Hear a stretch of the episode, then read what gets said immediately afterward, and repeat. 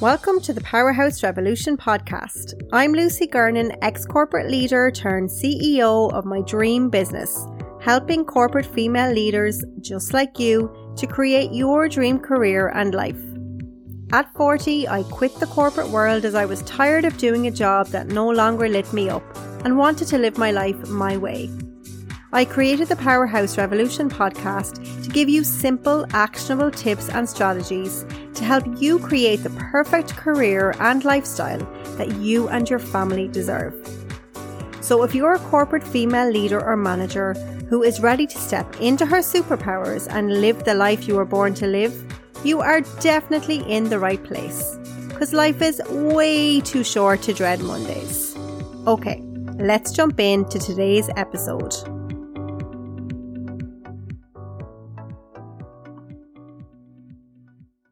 Hi there, welcome back. I'm all refreshed after my holidays, feeling really good. We were in Malta and it was just fabulous. So it's back to the grind now.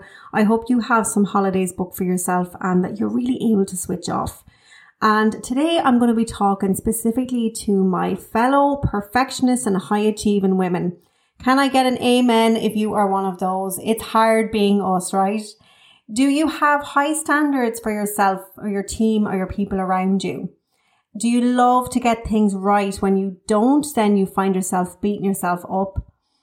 You're not alone, okay? I was a perfectionist for years. So much so, I actually ended up in therapy to deal with it. Now, perfectionism I thought was a good thing, but actually it's not. And that's what I'm going to explain to you today. Perfectionism shows up in different ways for different people. So you may be a perfectionist in your home, but not have the same standards in work, or vice versa. Or you may need to portray an image of yourself dressing immaculately and feeling stressed in yourself if something doesn't look just right. I remember a girl I worked with would spend hours poring over a single document, wordsmithing and formatting until it was just perfect in her eyes. And then after it was reviewed, there would be suggestions for improvement or, small rewording. And she would take it so personally. So that is a classic example of workplace perfectionism. And it's not always a good thing. And I'll explain to you in a little bit why. Today, you will learn the difference between a perfectionist and a high achiever, why perfectionism is not always a good thing, 5 signs of perfectionism, and what to do if you think you're a perfectionist. And then I'm going to give you my own little personal message based on my experience as a reformed perfectionist.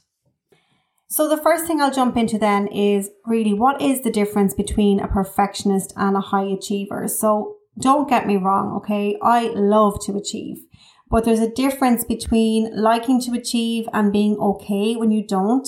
And then linking your self-worth and sense of self to your achievements. So there really is a big difference between perfectionism and liking to achieve. If you value excellence, you can be happy about your achievements and learn from your mistakes, which is where I'm at right now.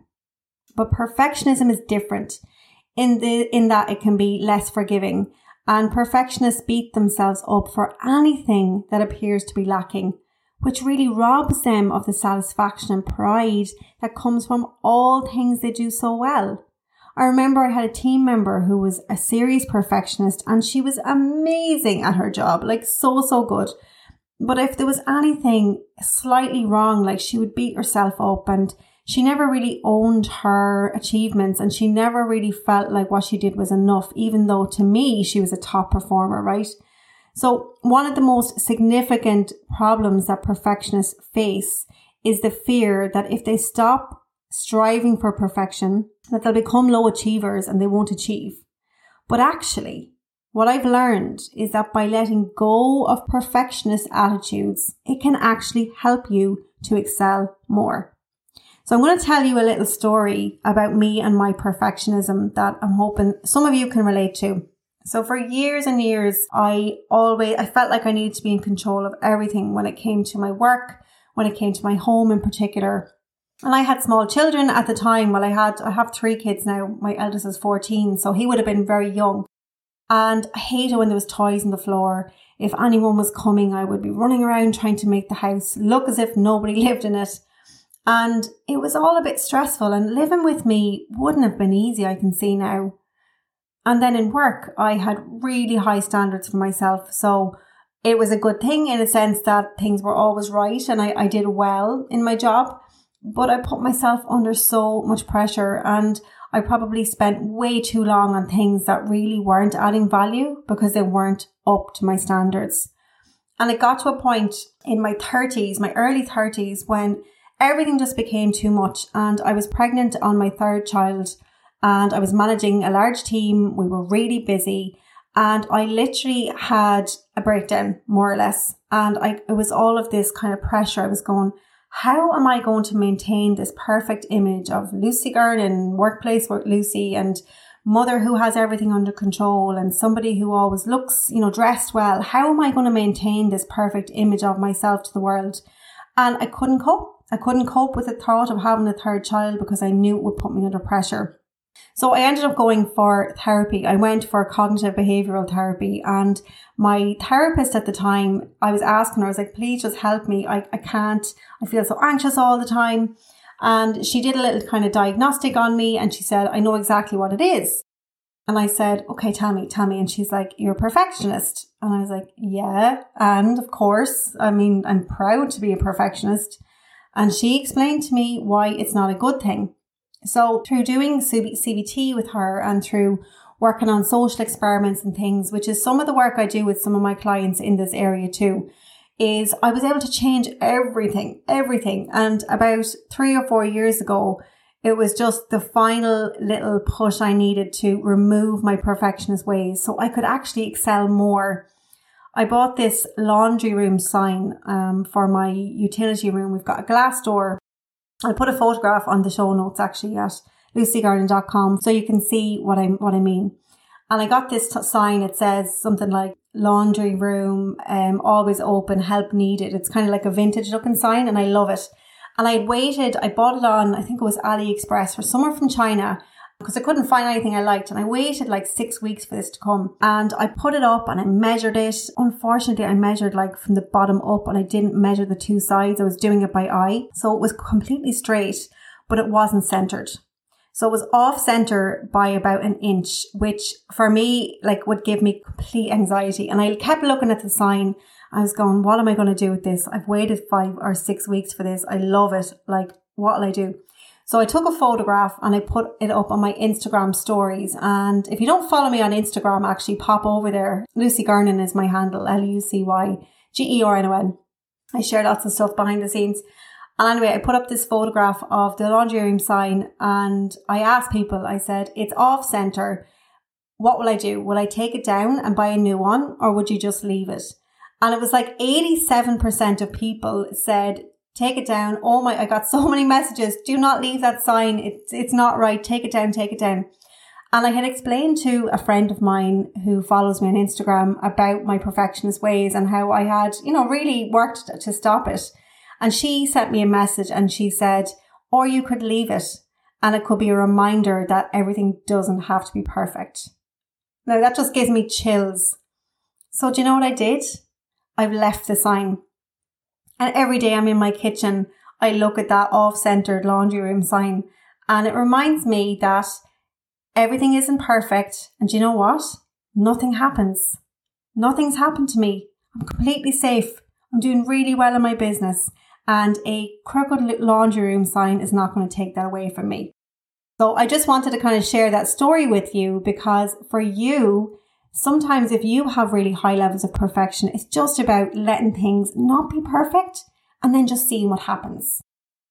So I'm now going to move on to why perfectionism is not a good thing. Okay, so I was brought up in a home with really high standards, and I adapted a perfectionist mindset very early on, and I didn't know any other way. Now, my mum and dad were amazing, but my mum was a stay-at-home mum. She liked the house really kept nicely, as most mothers do. And I decided that I was going to, keep everything perfect too.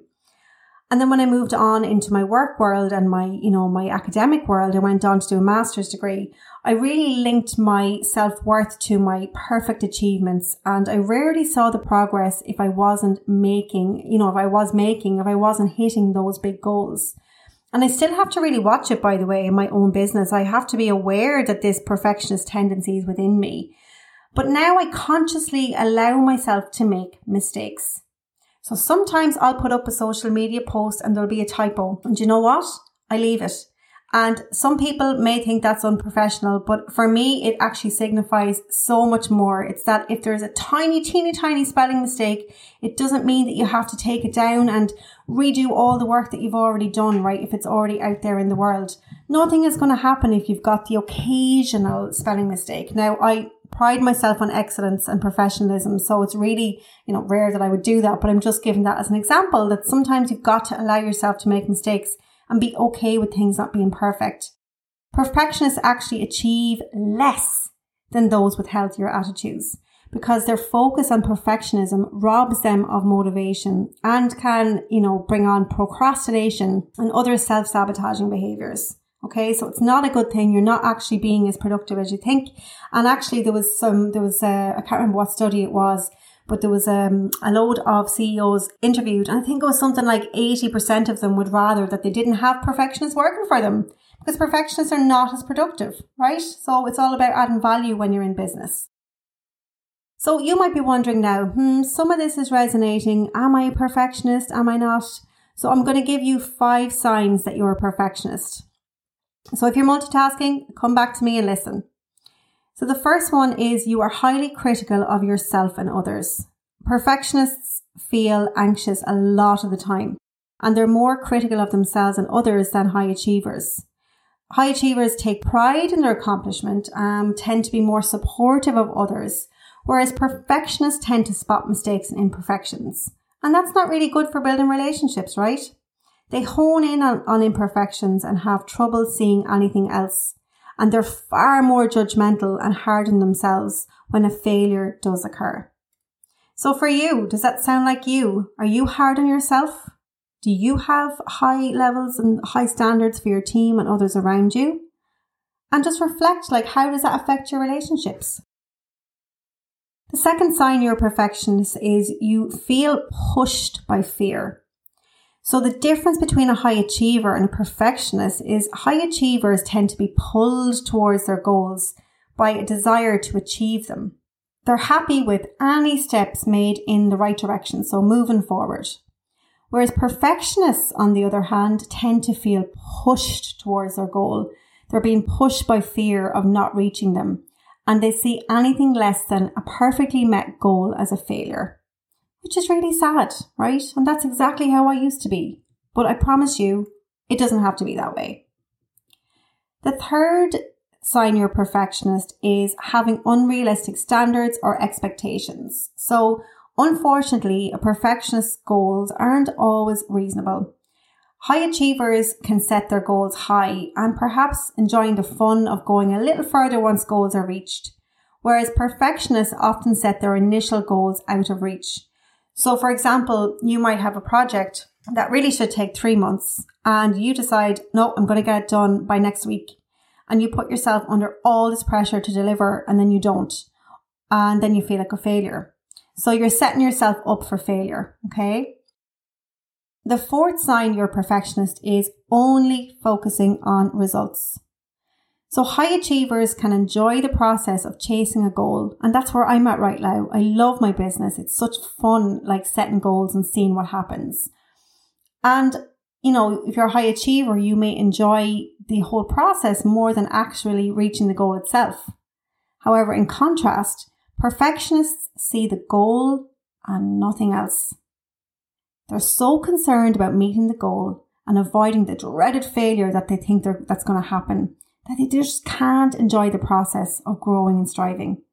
And then they can feel really depressed and down by unmet goals. And then the fifth sign you're a perfectionist is procrastination. Now, this might actually be counterintuitive, but it can be very true of some perfectionists. Perfectionists worry so much about doing something imperfectly that sometimes they won't do anything at all.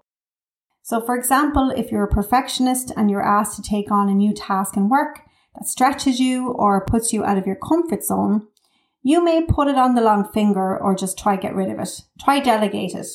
And the fear of failure is real, as it really manifests in your body as that fight and flight. So it's a real feeling, right? It's not an easy thing to be a perfectionist. Believe me, I've been there.